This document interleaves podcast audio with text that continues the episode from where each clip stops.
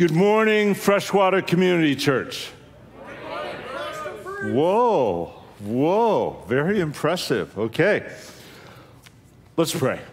Father, I thank you. We thank you for your goodness, Lord. That I pray that that song we sang at the end, that declaration, you are good, would just burn in our hearts this morning. You are good. As some churches say, you are good all the time, even in the hard times. And Lord, uh, lead me today. Lead us as a people in Jesus' name. Amen. Now, I don't have this problem anymore because I shaved my head. It is a choice. I am bald by choice and bald by boldness. Okay, I have hair. I just do get over it. Okay, if you do, you do. How many of you when you got up this morning, straightened up your hair? Okay, how many of you weren't real pleased with what you first saw, so you said, This needs some work? Okay, let's be honest, okay? There's a fascinating verse in uh, the book of James, and it's a verse about looking at yourself in the mirror and seeing what needs straightened up and doing it. We've uh, just finished a series called Jesus next door. That series has really been all about turning the ship. What we mean by that is the worst thing we could do, like absolute worst. And Norma, who is not here to pick up the pieces in this, he told me preach it harder, okay, from the first service. So, Mike, you can speak to Norma about this later on, Brian, whoever, if you want to, okay?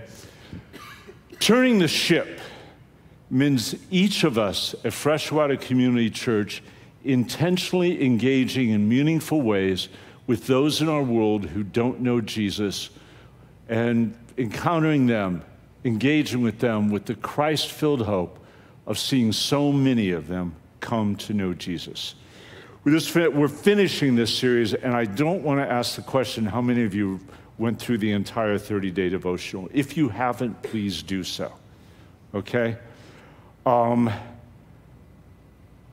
the greatest fear, and I was, I was just talking to Norm afterwards, is that we covered this series and we're kind of like, what's next? What are we going to study next? These are Norm's words. He said, tell them, this is next. In other words, there is an intentionality that is set in in our leadership team, which I, am not a part of. I'm privileged to serve alongside these guys. I help lead Alpha here, okay, but I'm not an elder or a pastor. I am reverend now, which that's a whole nother ballgame, okay? Uh, that is true, but it's really weird. Anyhow, our pastors, our elders want to see this ship turned where we go from being, yeah, I love Jesus and I love fresh water and I love my community to say, you know what, I'm following Jesus. I want to learn what it means to look and do and love lost people. The intentionality of being Jesus next door. Because that's something God calls each and every one of us to. If you're following Jesus Christ, really following, authentically following, then you're digging in to love others and see them come into life changing relationships with the person of Jesus Christ. It's all dictated by this one thing you're good. You are good. And we want the world to know your goodness. So I just want to dig right into this today, but I, I hope, I hope Jesus Next Door has been a bathroom mirror experience for you that you don't back away from. What does my life look like in terms of intentionally engaging with people who are far from God? Am I living in that very real way as a Christ follower?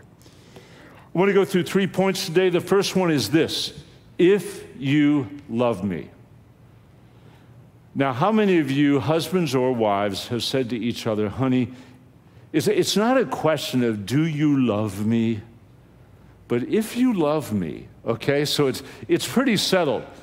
I love Colleen. But and not a but in that sense. There are times when she has to look me in the eye and say, honey, if you love me, which I'm not questioning that, but you'll change in an area. And the first words I want to look at this morning, if you love me, are words from Jesus Christ.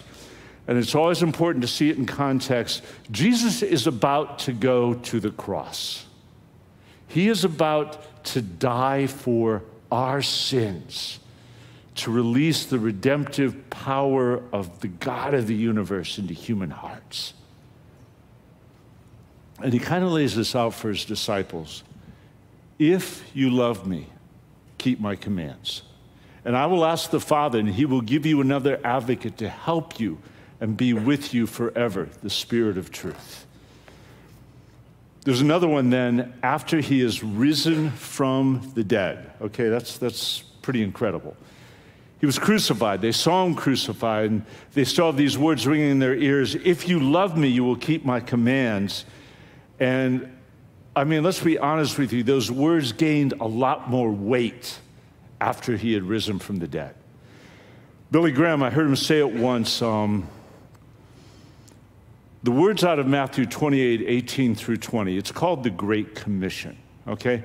Let's say those words together. Somebody say it first.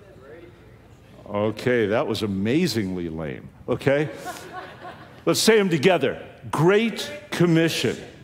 All right, now we're going to do it again and actually say it, okay? And why do I do this? Because Barna, Barna study has found that the majority of people who would call themselves Christians, they say, yeah, I have, I have trusted in Jesus Christ. They cannot define what were the final words that Jesus commanded us. And think about it. If you're in the army and the, the head guy of your battalion is going to show you my real lack of military experience if I talk anymore. So I'll just say the guy over you says, you know what, do this until I get back. you're like, okay. So day after day after day, century after century for us, that hasn't changed. Jesus said, All authority, this is the Great Commission in heaven and on earth, has been given to me. Therefore, go and make disciples of all nations, baptizing them in the name of the Father, the Son, and the Holy Spirit, and teaching them to obey everything I have commanded you. And surely I am with you always to the very end of the age. Now, these are two very clear commands, but I would also say promises that Jesus Christ gives us. The first one, when he says, if you love me, obey my commands. It's not just, he's going to leave you alone. I don't know how you're going to do it. I don't know how you're going to get it through. He says, and the Father will give you the Holy Spirit. He will give you an advocate to empower you. Second one, go into all the world. How can he say it? All authority in heaven and earth has been given to me. Therefore, go and make disciples. And then the promise comes I will be with you always. Now, I would say that's a really solid, great promise, but I would also say this it is, a, to a degree, a conditional promise. If you want a life filled with the Spirit of God, you will obey Jesus Christ. It's not like you're earning something. It's think of it more as positioning yourself in a place to receive if you want to know his abiding day in, day out presence, or as much as we can, because we live in a fallen world, we, we don't see it all, we don't experience him day in and day out. But if you want to know his abiding presence within you, go and make disciples. And he promises to be with us if we're willing to do that. Now, another interesting thing is the criteria we kind of lay out is how do I know I love Jesus? How do I know that I really love him? And our criteria time can be, oh man, I am so into elevation worship or passion or Bethel or whatnot, and I just get goosebumps when I worship Jesus. I know I love Jesus. Maybe for some of you, it's just, man, we did this deep Bible study and I learned so much more about the Word of God. I know that I'm falling deeper in love with Jesus. Those are kind of like supplements before you hit the weight room. The thing that builds the spiritual muscle is obedience. Like doing what Jesus said. Like I said at the beginning of this sermon, Norm told me right before uh, he left uh, from first service, he said, Be so clear. Our pastors, our elders want to see this ship turned. I cut my teeth in the Alliance. I grew up in the Christian Missionary Alliance, and back in the day, it was just pounded into us good, bad, not always pretty, not always a good model, but it was pounded into you as a Christ follower. You are someone who obeys and you go and give the gospel away. Is that your criteria? I mean, there's moral purity, there's being faithful to your husband, your wife, there's a children, respect your parents, there's all that kind of stuff. Yeah, that is stuff that he wants to see us do. It's totally true. But the test of knowing if we love Jesus is if we obey his commands. That said, this life of obedience is filled with promises. And I already alluded to this, but I want to come back to it. Obeying Christ positions us to receive the power of the Holy Spirit. And when you obey Christ, a life of obedience to Jesus Christ is the place where we are transformed. I'm going to define that, but I hope you hear that. How can I be transformed? How can I become more like Christ? Obey him. Not because he's this dictator, but because he's good and he is God. And he has every right to demand our obedience. Because he's God. Because his son died in our place, because he is good. But the response to that goodness is being missional, is being intentional, is being Jesus next door. And I want to keep coming back to what Norm said to me. This is not good series. This is the way we are walking as church because we don't want to be disobedient to God. We want to stay on mission with Him.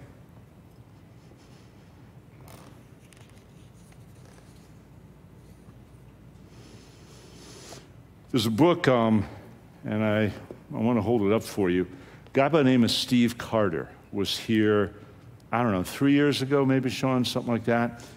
And he spoke, and a lot of it was based on this book, This Invitational Life. And I was uh, just reading it yesterday. I didn't have time to get the slides up there because it was so clear. Carter lays out in this book three stages of discipleship. Okay? And stick with me on this because I want it to be so clear for you. The first one is simple discipleship. It's kind of like theoretical, it's kind of like Jesus is a good idea. Yeah, I love Jesus. He's cool. He's my whatever, you might say. And if you were thinking of uh, a diet of Jesus, simple discipleship is always going back to the dessert bar. Okay, you're not going to get any real nutrition. You're not going to eat a hearty meal. I just love Jesus. We know He calls you to change in this area. I just love Jesus. He calls you to live missionally. I just love Jesus. No. You'll know if you love Jesus because you'll be missionally intentional. You'll be Jesus next door. And I, I, want to, I want this to be filled with grace and encouragement and all that. But I also want it to be so clear. The risen Lord of the church looked at his disciples and every other one of his disciples until the end of time. And he said, All authority has been given to me. Therefore, go and make disciples. I've called you to a lot of other stuff. I've called you to holy living. I've, I've called you to a life of sacrifice and faithfulness to each other if you're married, da da da da da da. But go and make disciples because that's what it means to follow me. Otherwise, we're not following. And I'll bring that point home in just a second. Okay? Uh, the book also, so simple discipleship is following Jesus is a beautiful idea. Stage two of discipleship, Steve Carter would say, is struggle. That's when we truly begin to wrestle with the implications of discipleship. If I'm going to follow Jesus, whatever it may be, whatever stage of life you're at, I'm going to step it up as a husband. I'm going to step it up as a mother or whatever it would be. I'm going to grow and, you know, step away from sexual impurity, whatever it would be. We begin to wrestle with the implications of what it means to follow Jesus. And that's, you know, old school saying, that's where the rubber meets the road a little bit. Well, what, what are you saying here? I'm saying, he says, go make disciples. That's uncomfortable. It's calling me to step out of where I'm at. It's calling whatever. I get that. And I don't want to just have some model I'm portraying of gospel Jesus is saying, Do you know Jesus? Do you know Jesus? Do you know? That's not what I'm talking about. It means being led by the Holy Spirit, hearing his voice, and intentionally engaging with people. Third stage of discipleship Carter lays out is sacred. I was talking to one of the ladies who was involved in ministry to abused women after the first service. And she said, Bruce, it's hard. But I know Jesus is good.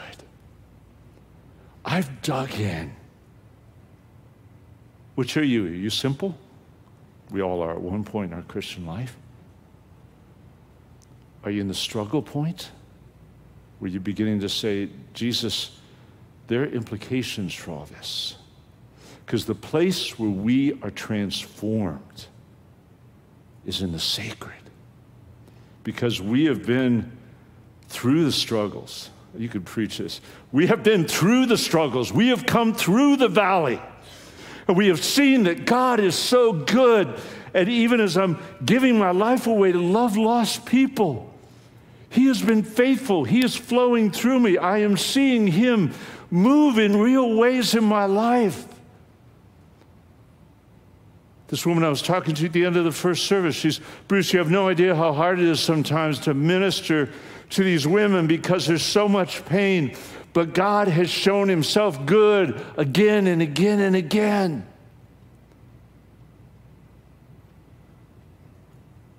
But you can't be transformed until you step into that place of obedience. There's a song, uh, uh, let's go, yeah, let's go with this slide, Mark. Page 103, it says, uh, let's go back one, okay? This is the heart of Jesus. This is out of Jesus Next Door. It talks about Jesus being a friend to sinners. And he connects with this guy by the name of Zacchaeus. And he reaches out to him. He goes purposefully to say, What does it look like to follow Jesus? Jesus goes to Jericho. All these crowds are clamoring around him. And Zacchaeus is this super short dude, okay? And he climbs up in a tree to get a glimpse of Jesus. And Jesus goes, Zacchaeus, I came for you today. That's the one I came for. I love how the, the message puts it. It goes, the, the Pharisees, the religious were saying, if he knew who this guy was, he's like an enemy of the state. He steals our money, he does all this. That's religion. if you're engaging with lost people, sometimes you're going to create questions like, dude, did you see who Farley's hanging out with? What's going on here? But Jesus says, Zacchaeus, it's party time at your house today. I want to be hanging with you.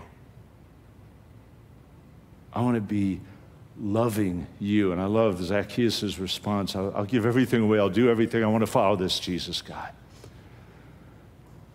There's a song we like to sing. Um, it's called Reckless Love. And here's the chorus of it There's no shadow you won't light up, mountain you won't climb up, coming after me. There's no wall you won't kick down, lie you won't tear down coming after me. And it is such an awesome song to declare the love of God over our lives and to rest securely in that. I know Josh uh, Rains talked about it last week. But here's the reality if you're becoming like Jesus, this is what your life begins to look like. So there's no shadow you won't light up. So, Lord, help me light up the shadows. There's no mountain you won't climb up. So, Lord, I'm going after him. There's no wall. I love this one because I, I like action movies. There's no wall you won't kick down coming after me. There's no lie you won't tear down when somebody's living in shame. When you put yourself in the place of go and make disciples, your heart gets transformed, and that which is who Jesus is becomes like you. Brandon, Tim, Liam, your moment of truth has come. Come on up, real quick, super, super quick. Let's go. Don't hesitate, okay?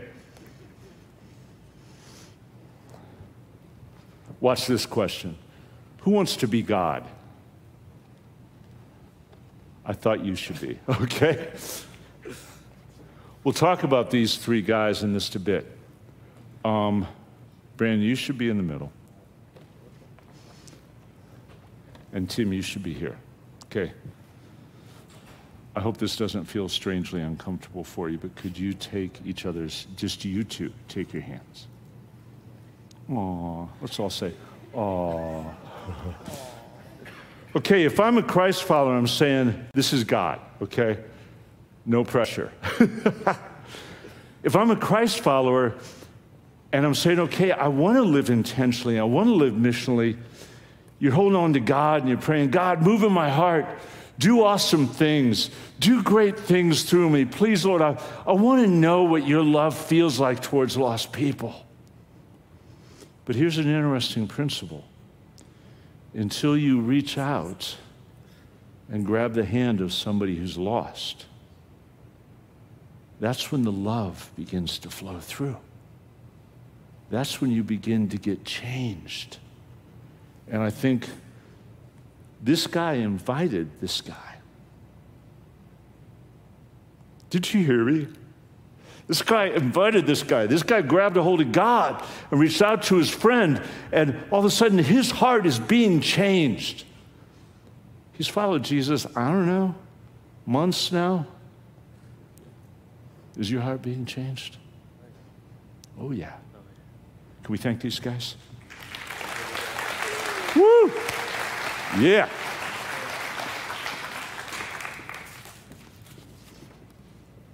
Second point, we, not me. So if you love me, if you love me, you will connect meaningfully with lost people with the real promise that your life will know an increasing fullness of the Spirit and you'll be changed. We, not me. I'm going to get real practical for a minute because our leadership team as a church, we want to provide resources for you as you are beginning to engage in a deeper, greater way missionally with the world around you. And what Beth Falkenberg and Nikki Matichak have done, they're being subversive in the children's ministry room. Okay? How many of you have heard of Freshwater's fantastic, fun-filled, and free Family Film Fridays? Anybody heard of it? a couple people. You're, you're on a leadership team or whatnot. What Freshwater's fantastic, fun-filled, and free family. Uh, say that five times and try and chew gum. Anyhow, what that is is Friday, July, last Friday in July, Friday, August, last Saturday, last Friday in August. We're going to have family film nights. Okay. The cool thing is Beth and Nikki are talking to the kids, and they're going like, guys you know who this family film night is for? No, Miss Nikki, no, Miss Beth. It's for people who don't know Jesus. So we want you to invite all your friends who don't know Jesus. And the kids are like, yeah, let's do it. They're, they're pumped about it, okay? But inherent in that, no pressure, gang. If you're a mom or dad of that age group, your kids are going to look to you and go, Who we inviting, mom and dad? Who we bringing to this so they can experience the love of God.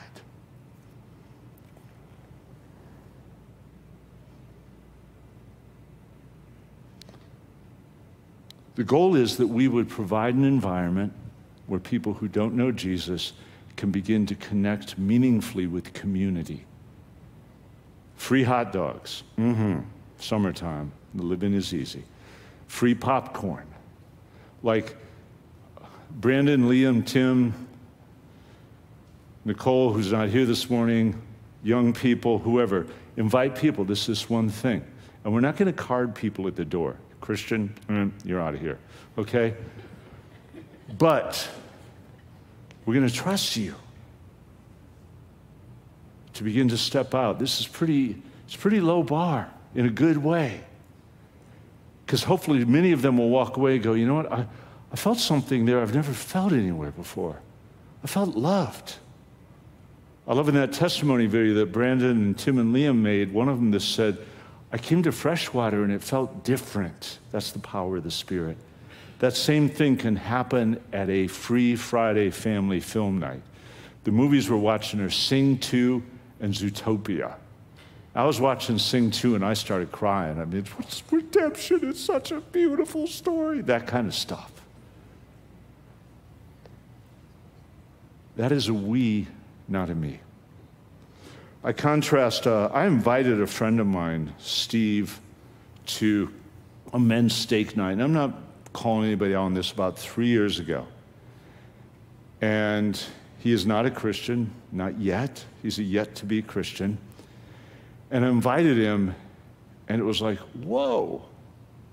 Other than Sean, my man Sean, nobody came up and talked to Steve. Now, let me contrast that with Lana McCulley, who's just all over. When I grow up, I want to be like Lana, okay? She, as people come in on a Sunday morning, she is purposefully, ask her, she is looking for the one. What if it would look like, Freshwater, if we just became this welcoming place? And instead of just doing our little holy huddles, we just say, no, let's connect with the one. Let's notice the one.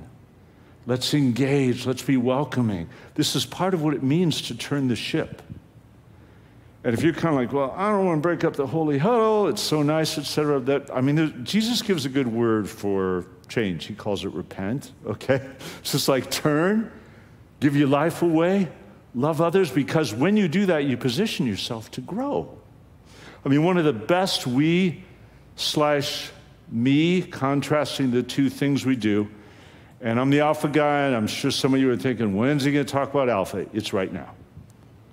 Because if you are truly engaging missionally with people, you're going to need a resource for the conversation to go deeper.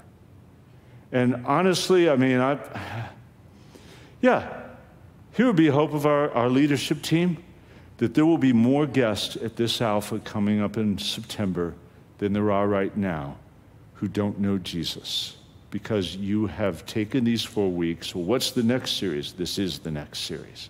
It's going to be a different series uh, starting in a few uh, days. So I'm not saying all we're going to do is preach on evangelism, evangelism, evangelism.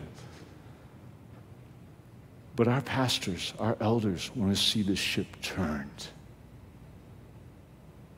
to be an outward focused people.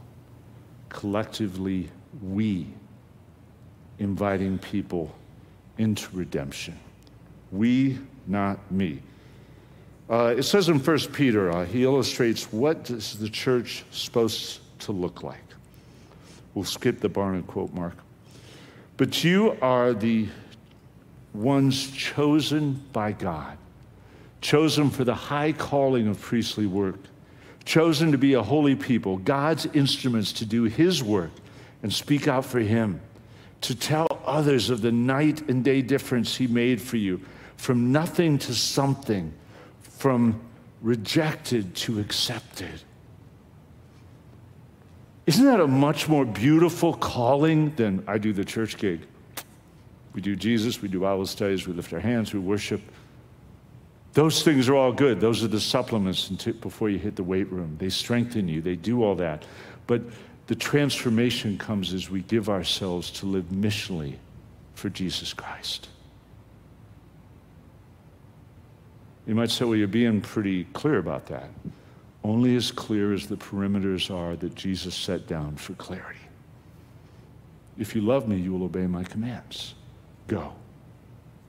Be Jesus next door. Final point Mary's tension and ours. I so appreciated uh, Len's comments at the beginning of the service about Roe v. Wade because um, we are entering a point of increased tension as Christ followers. I don't know how many of you know, but there was an abortion or a pro choice, pro life, let me get this straight, a crisis pregnancy center in Colorado was burned yesterday. I was talking to a guy after first service whose wife oversees crisis pregnancy networks, and she goes, Yeah, my wife was there. She was a part of that one. How are we going to respond? As the climate increases, I'm not going to repeat anything of what Len said, but here's uh, we've, we've got like Nancy Wilkes works for Akron Pregnancy Services. Lori Beal does something called The Garage that ministers to pregnant and young teen mothers. And if here, here are two ways we can really go here, and I'm not saying you can only do this and can't do that, but our reaction, because we have made politics such an idol and been many of us fed more by Fox News than the Word of God. Our reaction is, well, let's, let's get the right candidates in office. There could be another reaction. Maybe I step it up in mercy. Maybe I step it up in compassion. The world expects us to go this way. They're going to get angry, and we're going to get angry at them, and everybody's going to be more angry, and I mean, if you read headlines at all, it's a little bit crazy. I think this is an opportunity for the church to be something radically different. Why do I call it Mary's tension and ours? Because we are stepping into an increasingly pulled between all sorts of things tense society. I think we, uh, we sanitize the Christmas story. What I mean by that is this it's, oh, there were angels there, and there was this manger, and nobody was questioning Mary. It's like, oh, she's pretty awesome, et cetera, et cetera, et cetera. Let me paint a very different picture. Mary goes to Joseph and says, I'm pregnant, man that I'm tr- entrusted to be married to, but it's the Holy Spirit. And you can see Joseph saying, I heard that one before. No, I have not. You know, it's just like, what do you mean you're pregnant by the Holy Spirit? But here's Mary carrying the life of God. I mean, it's interesting. Um, go to the next slide, Mark. Not, not this is not about courage, but the one out of Matthew. There's such tension that it says in Matthew 119, and Joseph, her promised husband, being a just and righteous man and not wanting to expose her publicly to shame, planned to send her away and divorce her quietly. So Joseph, he wanted to be good about it, but he wanted to send her to the unwed mother's home and just divorce her and like, I want to be done with it. There was tension.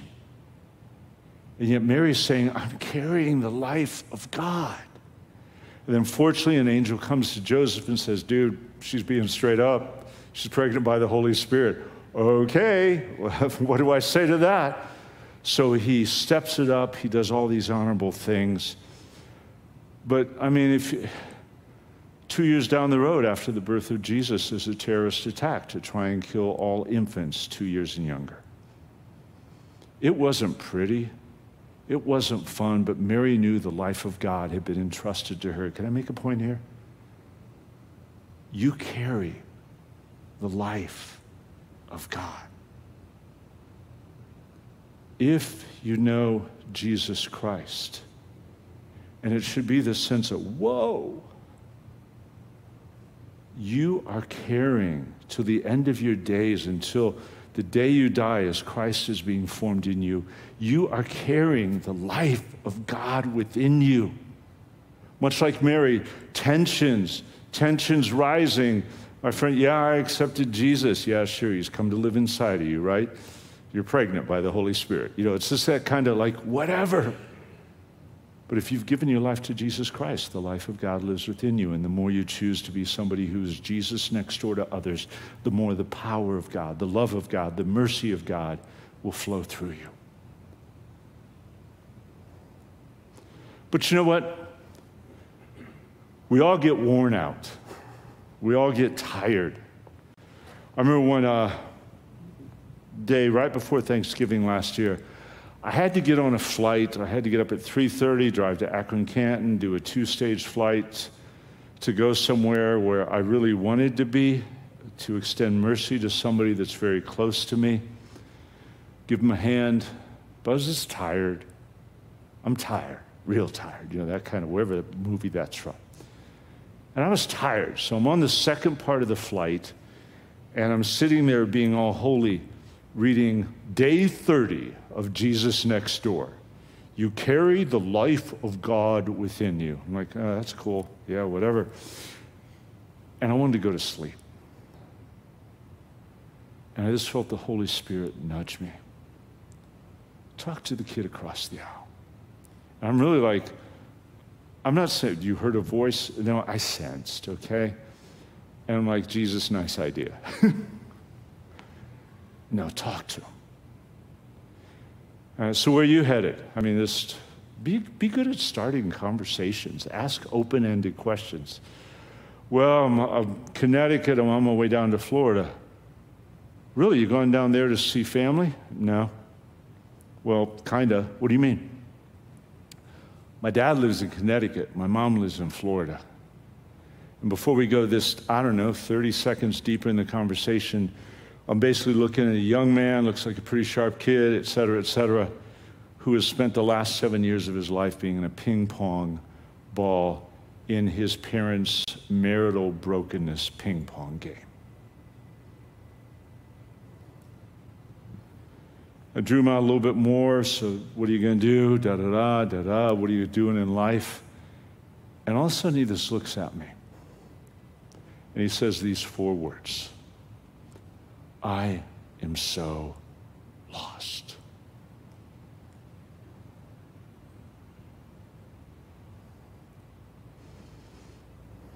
I was transformed a little bit in that moment. My heart grew larger. I wasn't even tired anymore. I was energized. It's interesting when Mary uh, gets her presentation to her that you are carrying the life of God. It's uh, called the Magnificat, for those of you maybe from more of a liturgical background. And it's out of Luke 1.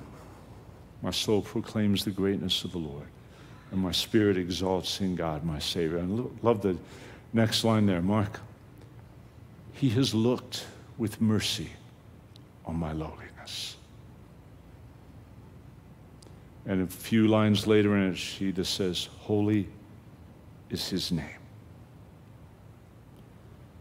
Let me ask you a question as we begin the journey deeper by ending the series.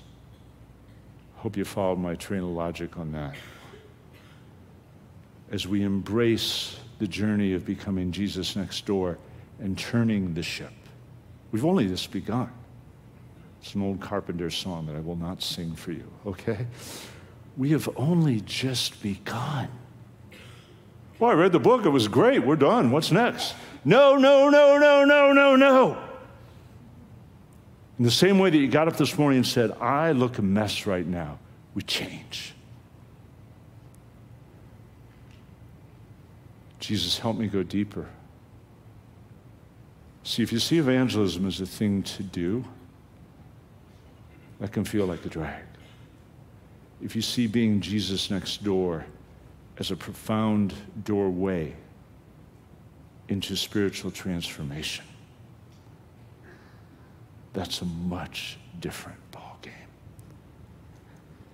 Mary says, let me just ask this rhetorical question before we go there. Has Jesus Christ looked with mercy on your lowliness again and again and again? Yeah. That's what grace is.